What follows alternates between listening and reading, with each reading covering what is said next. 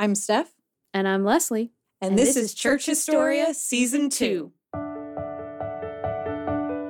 Hey, all. Welcome back to Season 2 of Church Historia. We are really excited to be back and really appreciate you joining us for our second season. We hope that you really enjoy it. We are taking a very different uh, slice of time. We're going to be looking at Christianity in late antiquity and the early medieval period. So we'll be doing some digging through the archives for this season, and we hope that you enjoy it. I know this has been a fun one for us. Oh, yeah, totally. I've learned so much. So, this episode, Steph, where are we starting on this glorious journey? But we're going to start with Constantine and specifically his involvement in establishing the legality of Christianity, also his involvement in encouraging church unity and calling one of the church first church councils and the Council of Mm. Nicaea. And then we'll also talk a little bit about how this idea of a divinely appointed emperor connects through between ancient Rome and then into Christianity in late antiquity and then on into the medieval period. So we've got a lot of stuff to cover today. So let's jump in. Let's do it. Tell me what late antiquity actually means. Yeah. So we're really going to be from about the 300s or the fourth century up through eh, the 1100s or the 12th century. Periodization in history is really hard. It's not like somebody wakes up one morning and says, Ah, yes, we have hereby declared that we are now in late antiquity. it's kind of a general trend. So, in this general trend, we're going to see some pretty big changes in the Roman Empire. We're going to be spending a lot of time in Rome, Byzantium, Europe this season. So, we're going to talk in a fairly Eurocentric way. It's not to say that Mhm. other things aren't happening in other places. Mhm. And when you start getting into this question of periodization, it helps to overlay a geography on that as well, um, because obviously different places in the world have different things going on, and their kind of periods of development may differ. So when we talk about late antiquity and the early medieval period, we're really talking about Europe and kind of the near what we call now the Near East, Mhm. and also Northern Africa as well. So late antiquity, again, roughly 300s to 500s, 600s. Again, Yeah. it's squishy, Squishy. very squishy. Talking about historical periods is squishy makes me happy. Yeah. So before we can get to the 300s, let's start with Jesus. It's always a good choice to start with Jesus. I feel like when doing a podcast on Christian church history, probably probably should start with Jesus. with Jesus. So Jesus says, "Go and make disciples of all nations." Mhm. And the early church says, "Got it. We are on it." So, Yes, sir. yep. Off we go. off we go. We have been greatly commissioned, Yep. and off we go into the world. Yep. So between mm, that commissioning in whatever year that is, Mhm. 31.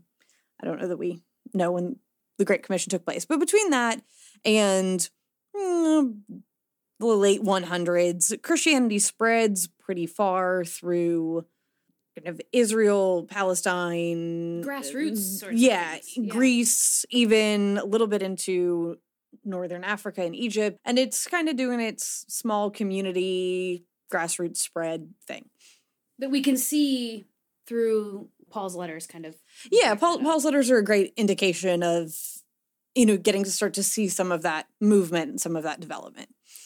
And so Christianity keeps growing, keeps spreading. We talked a little bit last season about the Syriac church going out to the east, setting up a Christian community in southern India. That Syriac Christianity spreading Mhm. along the Silk Road up through India, Central Asia, into China. So, certainly by the time we get into the 300s, Christianity is spreading pretty dramatically, but it's still this relatively small cult, not necessarily in the drink the Kool Aid type of cult, but more like mystery religion that's not entirely Mhm. understood.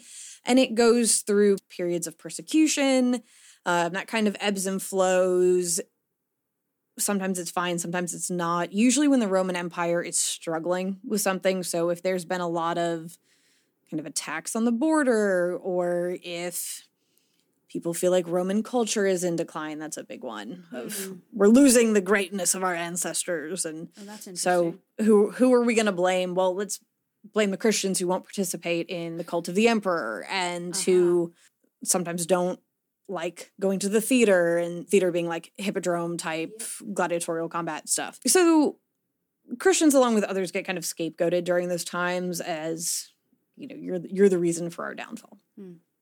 Also Christianity during this period is heavily appealing to the working class, poor, uneducated hmm people within the Roman Empire. It's not a huge appeal to the elites of Rome. There's kind of an intellectual elitism and classism during this period as well. So, you know, Christianity's making certainly making inroads, but it's not in a position of power yet. Along with that periodic persecution, Christian land was often stolen Hmm.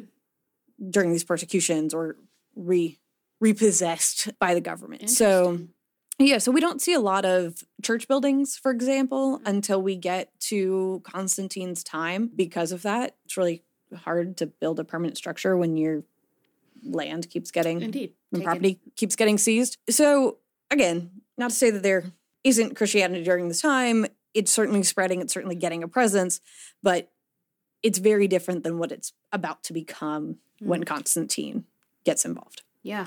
So with that, Tell us about how Constantine gets involved. before we can get to Constantine, we have to talk about Diocletian because he does something really important in 293. He splits the Roman Empire into two, and he puts two co emperors in charge of each section. So the Roman Empire hmm. by this point is massive. We're going up to Hadrian's Wall in Britain, all the way through North Africa and Egypt, Oh and then east into what is modern day Turkey. Hmm. So it's a massive spread. And from an administrative standpoint, it is really hard to keep it organized and keep it all together. Yeah. So Diocletian splits it in two, and Constantine is one of the co emperors in the East. And that goes along for a little while, but eventually Constantine decides that he would like to be the single emperor Oh, yes, in the. East. He does not want to share. And so he ends up going to war with his against his co-emperor. Mm. And so that brings us to 312. And 312 is a big year for this intersection of Constantine and Christianity. And that is the year that Constantine has this dream. Mhm. So this is right before the Battle of Turin, where he's fighting his rival Augustus Maxentius. Good, good Roman names. names are so great. Yeah. I'm going to read for you Eusebius of Caesarea's account of Constantine's dream. Okay. Wait. So, Eusebius says of Constantine that he said that about noon, when the day was already beginning to decline, he saw with his own eyes the trophy of a cross of light in the heavens, above the sun, and bearing the inscription, Conquered by this. At this sight, he himself was struck with amazement, and his whole army also, which followed him on this expedition and witnessed the miracle. He said, moreover, that he doubted within himself what the import of this apparition could be, and while he continued to ponder the reason on its meaning, night suddenly came on. Then in his sleep, the Christ of God appeared to him with the same sign which he had seen in the heavens, and commanded him to make a likeness of that sign which he had seen in the heavens, and to use it as a safeguard in all engagements with his enemies. And this sign was the Chi-Rho, which is kind of that XP shape, which are the first okay. two letters in Greek of the name of Christ. And so, you know, under the under this sign, under this name of Christ, you will conquer. And so Constantine has all these banners made and wins the Battle of Turin. And so from that point mm. on, Constantine has a really favorable view towards Christianity. From a historical standpoint, it's a little bit up in the air about what he believed on a personal level. Did he really convert? Was he kind of open to it plus some other things? Huh. Was this a strategic advantage that he was going for? So, from a historical standpoint, I- I can't tell you for certain if Constantine actually converted. historical memory and Roman memory and Christian memory says that Constantine had a true faith conversion and became Christian. And he becomes known as the greatest emperor among the saints in this kind of Christian hmm. memory. So That's so wild to me. This whole story is so fascinating because you have a tradition that isn't accepted by high intellectual thought or by people who are, you know, and he surely was probably one of the foremost in the high class. You know, he's the emperor. And yet this tradition sneaks into I wasn't there, so I don't know, but sneaks into his subconscious in a way that drastically changes the man's entire life. Now, whether or not, like you've said, it was a personal thing, but it is so interesting to me these stories of just like there are these tellings of these things that people see and dreams. Yeah, and that that's as a perfectly legitimate.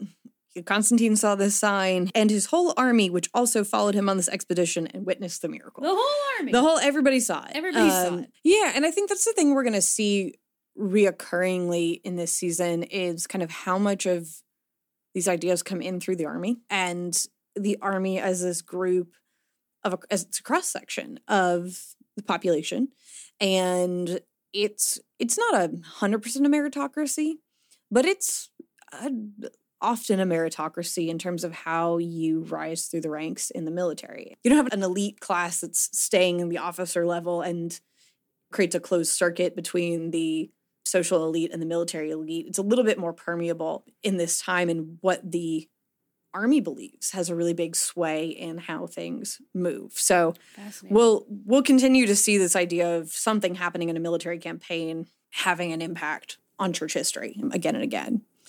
So, following year after Constantine now has success under this banner of of Christ, he puts forth the Edict of Milan, which was a combination between him and um, who was emperor in the western part of the em- empire in February of 313. so they didn't. They didn't. The two of them didn't have any. Correct. Yeah. Constantine was more so fighting on the eastern side to be Okay. sole ruler on the east. Okay. So the Edict of Milan makes Christianity legal and also returns property. Oh. So I'll read a little bit bit of it for you. So again, this is a joint edict from the two emperors. It says, Our purpose is to grant both to the Christians and to all others full authority to follow whatever worship each person has desired, whereby whatsoever divinity dwells in heaven may be benevolent and propitious to us, and to all who are placed under our authority. Therefore, we thought it salutary and most proper to establish our purpose that no person whatever should be refused complete toleration who has given up his mind either to the cult of the Christians or to the religion which he personally feels best suited to himself. It is our pleasure to abolish all conditions wherever were embodied in former orders directed to your office about the Christians, that every one of those who have a common wish to follow the religion of Christians may from this moment freely and unconditionally proceed to observe the same without any annoyance or disquiet. I know this is a translation. So, but a couple questions here. The cult of Christians. uh, I'm taking that to mean it doesn't mean what we think it means now. Yeah, again, this is kind of a small, it, meaning small religious This sort identity. of religious movement identity. Okay, Yeah. And early Christianity in particular has a lot of mystery Mm, wrapped up in it. And so things that are mysterious generally get called cults or mystery cults. So this is not cult in the isolation from the world day. around you. Right. Negative necessarily. Yeah. Yeah. It's more just referring to something that is small and has that mystery aspect to it. Yeah. So a, a lot of people will credit Constantine with making Rome, the Roman Empire, Christian. And I would say he opens the door to that becoming the case. Mhm. But in addition to giving Christians the right to worship freely, he is giving everyone the right to Yeah. Worship Like freely. So to the religion which he personally best feels suits himself. Mhm. So this is establishment of religious toleration kind of across the board. It's not until 380 and the Emperor Theodosius that we get the e- the Edict of Thessalonica, which makes Christianity and specifically Nicene Christianity, which we'll talk about in a minute, the official religion of the Roman Empire. Hmm. So Constantine just legalizes it, and then we have another, whatever that is, 65 years to go before Mm. it has enough power to become the official official religion. But getting to legality is a huge step. And as I mentioned Yeah. earlier, this is when we start to see the development of churches and things like that and more permanent structures. So Mm. this legalization and this ability to have and maintain property kind of unmolested is a huge step in Christianity becoming a bigger thing, becoming a more influential thing, and ultimately growing into the thing that we recognize it to be today. So, having defeated his co emperor and now being sole emperor of the East, Constantine needs a new capital. And so he decides he's going to build a new capital in Constantinople and dedicates it in 330 and starts major work about fortifying it. It was a city that existed before then on a kind of bluff Oh. over the ocean, but Did it just happen to be named Constantinople? no, it had another it. name before that. I yeah. see. Yes, of Yeah. It had another name before that, but he then makes it into the city that it is today. And today we hmm. know it as Istanbul. So, from an art history standpoint, this establishment of Constantinople is a really interesting one because this is the start of the Byzantine art style. And what's interesting as an art style is it f- forms fairly mature kind of right off the bat. And it, it's hard to separate Byzantine kind of secular art and Byzantine Christian art from each other because they're really, Yeah. really interrelated. And it's, there's a lot of debate, even kind of even 100 years after Constantine, about how intentional Constantine was as a spiritual capital and a spiritual center. But there's a lot of churches that are built, there's a lot of Christian art that is started with this building of Constantinople that continues on and just grows kind of more and more. And we'll talk about icons more in the third episode, but I just I kind of want to note it here because it's important to say that as Constantine's building this capital, it's a very intentional building of a capital Hmm. with all of the I'm going to kind of say non-verbals that come along with establishing a new capital city of you know, look at us, we have money, we have power, we're smart, we're together, we're in charge. It sounds like he's Really being very intentional with curating and building a new culture that looks new, that feels new. Is that accurate? Yes and no. What makes me say no is, and we'll also come back to this time and time again, is the Byzantine understanding of themselves as Romans. So Constantinople Mm. gets nicknamed the New Rome. So Byzantines understand themselves to be Roman. Constantine is the Roman emperor. He's just happens to be the eastern part of the empire, but they understand themselves to be truly Oh, Roman. Okay. So it's not that he's going and starting this utterly brand new thing that has no roots.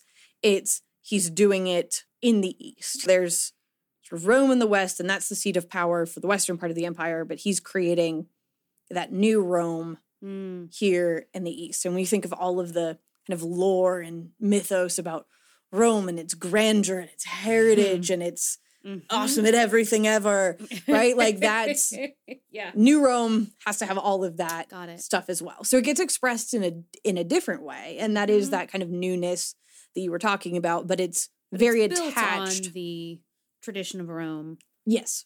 So Constantine does a lot of other things, and we're gonna skip over most of them. He sounds like he was a rather entrepreneurial sort of a fellow. Yeah, so he's a little busy.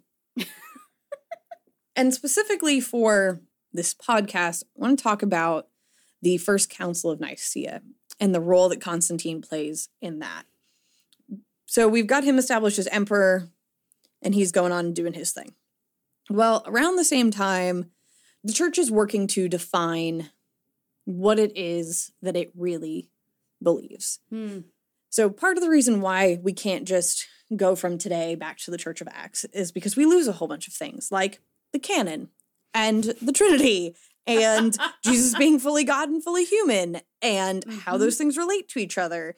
And we mi- we miss a lot of really important concepts. And so this is the period that the church is working all of that out and trying to expand on what they have from sort of a religious text standpoint, from the things that have passed down to them, and how do they really codify this and make this a legitimate thing, especially as it starts to spread. And one of the things we have to keep in mind, not only for this conversation, but throughout the whole season, is how seriously people take having correct orthodoxy. Hmm. So if you take really, really seriously that Jesus is the way, the truth, and the life, and there is no way to the Father except through him, you've got to make sure that you believe the right thing about that because the consequences of being wrong are significant and eternal. Mhm. And so there is very much a concern about getting this right and getting and having the right things being taught. I mean, you brought up the Pauline letters earlier. Even from the Pauline letters, we can see that the church is kind of struggling with variation in teaching Right. and what is the right way as information is disseminated, but disseminated slowly and secondhand and third hand. Ah, and mhm. maybe one person in the community can read something, but everybody else can't. So, what does Mhm. that look like? And how do you maintain that unity? And in response to that question, there's a ton of answers. Hmm. And one of the sets of answers is coming from a guy named Arius who was born around 256 and lives till about 338. And he's a priest in Alexandria and he's trying to figure this out. Like who who is Jesus and what does it mean when God says, you know, you you are my beloved and whom I am well pleased and and what do we what do we do with this, right? Because the idea of a divinely touched person is not a new one or a unique one. There's lots of religious traditions Mhm. who have divinely touched individuals. And even within the Hebrew scriptures, right, you have lots of folks who are divinely touched Mhm. and inspired, but who aren't the Son of Man, who aren't the Messiah. So, how does this all work and itself prophets, the tradition of prophets, and Yep. all those things in the? Old Yeah. Testament. And Mhm. so, but here we have this assertion that Jesus is a little bit different yeah, from all of them. So how do we how do we understand that? So Arius is trying to figure out how to explain the uniqueness of Jesus in this tradition of divinely touched individuals and prophets and all that, but he's different and special. And we have these kind of platonically influenced ideas about God being indivisible and unknowable and singular. And then we have this knowable corporal mm-hmm. being of Jesus. So Arius comes to this idea that Jesus is the first of all creation. Hmm. So not God, but kind of above everything else, Okay. a little bit more maybe divine than everything else. So above angels, above humans, but this key word here being that Jesus is created. ah, And so this idea spreads and, and becomes really popular. Apparently, he also had a song. oh, he did. Yes. he was a songwriter. Yes. And the lyrics were There was a time when he was not. There you Really? go. At least that's part of the lyrics, according to Oh, that's not, that's Um, not the full song. I don't I don't know if that's the full song or not, and unfortunately I don't know the tune. But acco- according to one of the things that I read, that was a uh, a phrase from There was a time when he was not. correct. Oh, which is a very interesting statement. Correct. And I can I can tell from your eyebrows a very controversial one. Oh, indeed. because of where the church lands Quite. in regards to this Quite. controversy. Mm-hmm. So we've got Arianism and this idea of, you know, Jesus is the first among creation. There was a time when he was not, and that's growing as a movement. Then we have other people saying, no, no, Jesus is God, co eternal with the Father. I'm trying really hard not to ultimately quote the Nicene Creed because I don't want to use the word in its definition of itself. But you have these two opinions that are really struggling with each other to mm-hmm. tease all of this out. So why does the empire care? This do they care? Well, the empire cares because by now there's enough Christians of critical mass that the empire needs its people as a whole to be unified. Mm. But now you have this subset that's pretty seriously in disagreement and struggle with itself. And that struggle is inherently destabilizing to the empire Hmm. as a whole. So there's there is this sense of which like okay, we kind of need to figure this out. Also within traditional Roman pagan religion, the empire as a body politic was very involved in that discussion. Um, right? There was it was common to look for omens and things before Hmm. Making big decisions. Particularly as Americans, this sense of church and state and that propriety just doesn't exist in the ancient world. They're not drawing those boundaries. You might have a specialized role as a priest or a seer or a senator, but that's not an exclusive Hmm. thing. Okay. So Rome, just as an empire, just has this history of also getting involved. Okay. So there's a lot of back and forth between Arius and his followers, and um, the other group being led by Alexander, who's the bishop of Alexandria. So both of these guys are in Alexandria, kind of duking it out, and it, it's getting pretty, pretty heated. So Oh dear. Constantine sends both Arius and Alexander a letter and basically says, Y'all need to figure yourself out. I don't know that he necessarily understood like kind of the consequences for Christianity between these two Yeah. theological opinions, but he's seeing this divisiveness that's causing churn within his empire. And he's like, again, sort sort yourselves out. because the Alexander is what was Alexander's stance? That Jesus was God Okay. and He True. was not created. correct. Yeah. Not created, true God from true God, of Got one it. being with the Father. Mm-hmm. It broke down. Quoted the Nicene Creed. Oh, so shoot. Foreshadowing. foreshadowing. So Constantine calls this council in Nicaea, which is where he had his vacation home. Oh, that works out well. Yeah, it works out well for him. It really does. So he invites Arius, Alexander, bunch of bishops. He probably had some discussion or at least approval from the Pope in doing this, but he says, "Hey, we're gonna we're gonna have this council. We're gonna sort this out." Mm-hmm. And one of the accounts that I read of it was really interesting. So he had everybody come in and take their seats, and then he comes in clad in gold and like wearing like precious stones and jewels and then sits on a golden chair. so if you didn't know who was in charge and who was powerful and fancy, you do now. And so he basically kicks it off and says, We're going to work this out. We're going to come to an agreement on a statement of faith. I'll leave you to specifically about this issue. Spe- specifically about this issue. There were a couple of other small ones, but this was the the main agenda topic was Okay. to figure out how does Jesus relate to God? Yeah. Okay. So he seems to have kind of left after that and Oh. let them and let them work it out. Grand entrance. But I'll leave you to it. Yep. Off I go. Yep. And he had a main religious advisor who was probably who was more involved in the Okay. kind of day-to-day running of it. Constantine himself doesn't really seem to have cared what specific outcome they came to. Some of his closest collaborators and allies were Arians, followed Arius, and some weren't. So it just seems like he just wanted a You just wanted everybody to get along. Yes. So ultimately, they come up with this resolution that we now call the Nicene Creed, that I've Mm-hmm. been trying desperately not to quote. but if we look at it, we can really see this controversy at work, Yeah. right? So we believe in one God, the Father Almighty, maker of all things visible and invisible, and in one Lord Jesus Christ. Here we go. The only begotten of the Father, that is of one substance of the Father, God of God, light of light, true God of true God, begotten, not made, of the same substance with the Father, through whom all things were made in both heaven and on earth.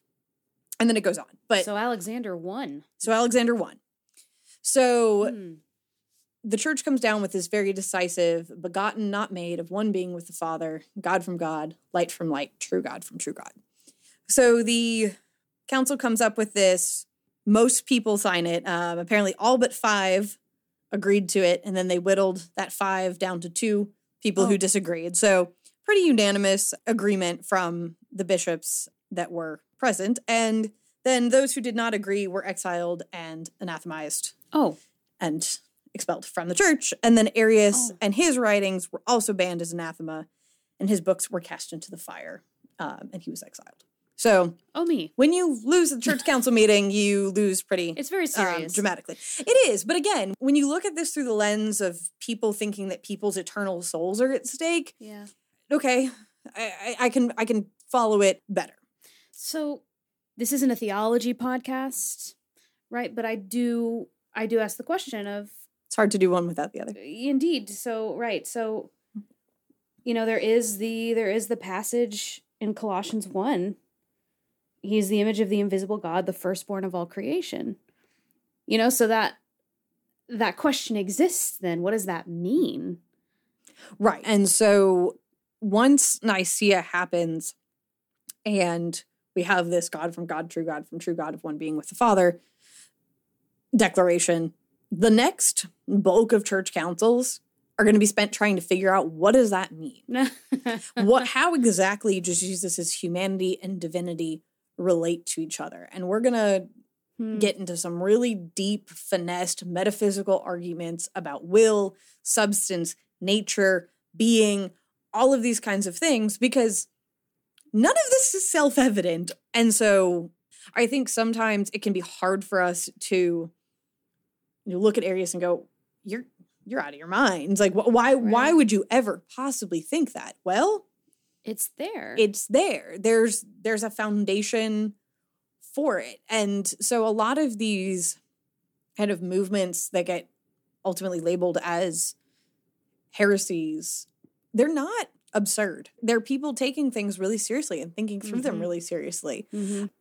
i think it's good for us to look at them and study them because they're Just not be aware. yeah to be aware conversation right because they're again they're not utter nonsense they're Mhm. just not where the church settles. Right. So going back to the council, I, I do think this is a little bit funny. The end of the Council of Nicaea aligned with the 20th anniversary of Constantine ascending to the throne. Oh, So that works out he- Yeah, so he invites the bishops to a party, gives them lots of presents, and then asks for their prayers and uh, sends them home. Oh, he gives um, them presents. He gives though. them presents. very nice. Yeah, I don't know how to feel about this guy. yeah. Like he's eccentric. He's clearly got big visions, big plans, but then he'll do these random things. They like give gifts to people. Maybe that was just cultural, but Well, cultural, but also, I think strategic in a Mm. way. Of right now, you're going Mm. home with tales of the emperor's generosity, Ah. of how magisterial he is in his golden bejeweled With his- robes and his gold bejeweled- chair. Um, right? How how powerful he is, and Uh-huh. and also you're going home with this unified. The church and the emperor hereby present you the Nicene Creed. So I, I do think there's a little bit of of all of that Mhm. at work. And it depends. You know, you can read that any number of ways of look at Constantine being so nice and also look at Constantine being so conniving. Yeah, um, right. th- those might, and they might be one and the same, right? So interestingly though, this is not the end of the story, right? Just just because some people in Nicaea in a council room came up with a resolution. I mean, it, ha- it has real impacts, but that doesn't mean that everybody just says, oh, "Okay, thank you very much. I'm just going to change my belief system Indeed. and you know flip, Right. flip to this new one." Also, right dissemination of information getting out takes takes a minute. Mm. Uh, so, what is particularly, I think, interesting and noteworthy is there are a number of Germanic tribes that are coming and they're starting to interact with the Roman Empire. And by interact, I mean have land squabbles and oh, start dear. to start to infringe on the boundaries of the Roman Empire. It's a dumb question. What does Germanic mean? Germanic is a kind of large umbrella term for a number of different people groups Okay. that we're going to be talking about. Okay. So that includes the Visigoths, the Franks, the Gauls, the Ostrogoths. They Ostrogoths. yes, My gosh. Yep. That sounds like something you'd find in a metal festival or something. I I would say the Metal Festival was inspired.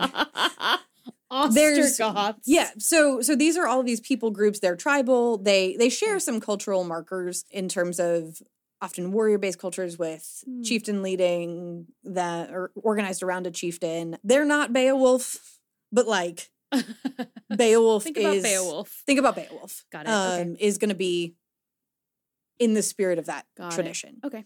And so the Visigoths are coming kind of down and around and around. I'm making hand motions that no one can see. Yeah. They're coming I can sort of them. down down from the north, but also into modern day Spain. And so they're coming from that side. They come into northern Africa and are kind of pushing up that way. So they're kind of on all sides of the, the Hmm. Roman Empire in this conversation. Okay. And in particular, the Visigoths, who are coming down from the, the top, kind of northern Italy down, they are Arians. The Arian style of Oh, Christianity yeah. reaches them Okay, first. Okay. So as they convert to Christianity, this is the type of Christianity that they are converting to. yeah. Okay. So we see some really interesting dynamics of this, like who received what type of Christianity first and who holds it their right. And you know, the Visigoths didn't participate in the Council of Nicaea. They Hmm. aren't under the auspices of the Emperor of Rome, Hmm.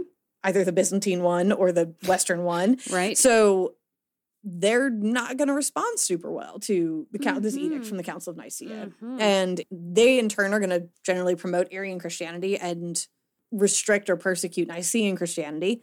Well, then sometimes you'll have, you know, an emperor kind of next door who believes the opposite and is like, well, if you're oppressing my Nicene people, I'm going to oppress your Arian oh, dear. people. And again, just because you declare something in a council doesn't make it unilateral true. But eventually, with Nicene Christianity being the Christianity that is supported by the empire, is kind of the officially sanctioned version, it becomes the dominant belief. And Okay. ultimately, Arianism fades out as Got it. Okay. sort of anything large or significant within. they don't really have leadership to continue that train of thought. If Arius gets booted out and his writings are destroyed, presumably there's a trickle down in leadership that would kind of wipe out that. Yeah, right. And, Tree, and give and give it a couple of generations and Yeah. Okay. it's Yeah, going to become sense. far less far Mhm. less common. Mhm.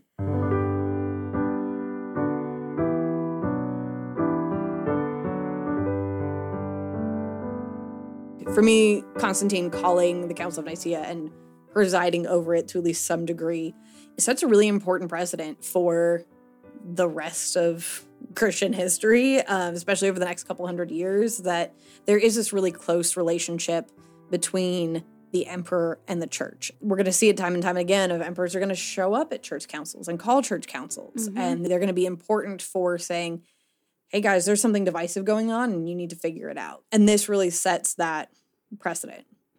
But as I mentioned before, this isn't coming out of nowhere, right? Rome has this long-standing idea of blending the political and the religious, and specifically we see it starting with Julius Caesar, first emperor, right? When Rome moves from being a republic to being an empire, and he takes on a lot of these titles throughout his life, but after he dies in particular, he becomes deified. And that then kind of passes down and when Augustus, who succeeds him, dies, Augustus gets to be deified, and then we sort of hit this period of time where like kind of deified during your life as well, and it's like a semi-honorary title, but like some of the populace like legitimately believe that Caesar was deified. So it, were the emperors really gods? Um, They Mm. certainly had the titles, of it, Yeah, right? So this idea of a deified, a blessed, divinely touched leader is a really entrenched one um, within Roman understanding and Roman thought. And it was, it lasted really up through the second century and then it started to decline. So it, it really does overlap with Christianity. And so Christianity has this touchy relationship with it, right? The emperor can't be God, but Mhm. they are this kind of extra special individual. So into this world of the imperial cult and this divine emperor, Christianity starts to step in. And then you have Constantine with his connection with Christianity. Again, is he Christian or not?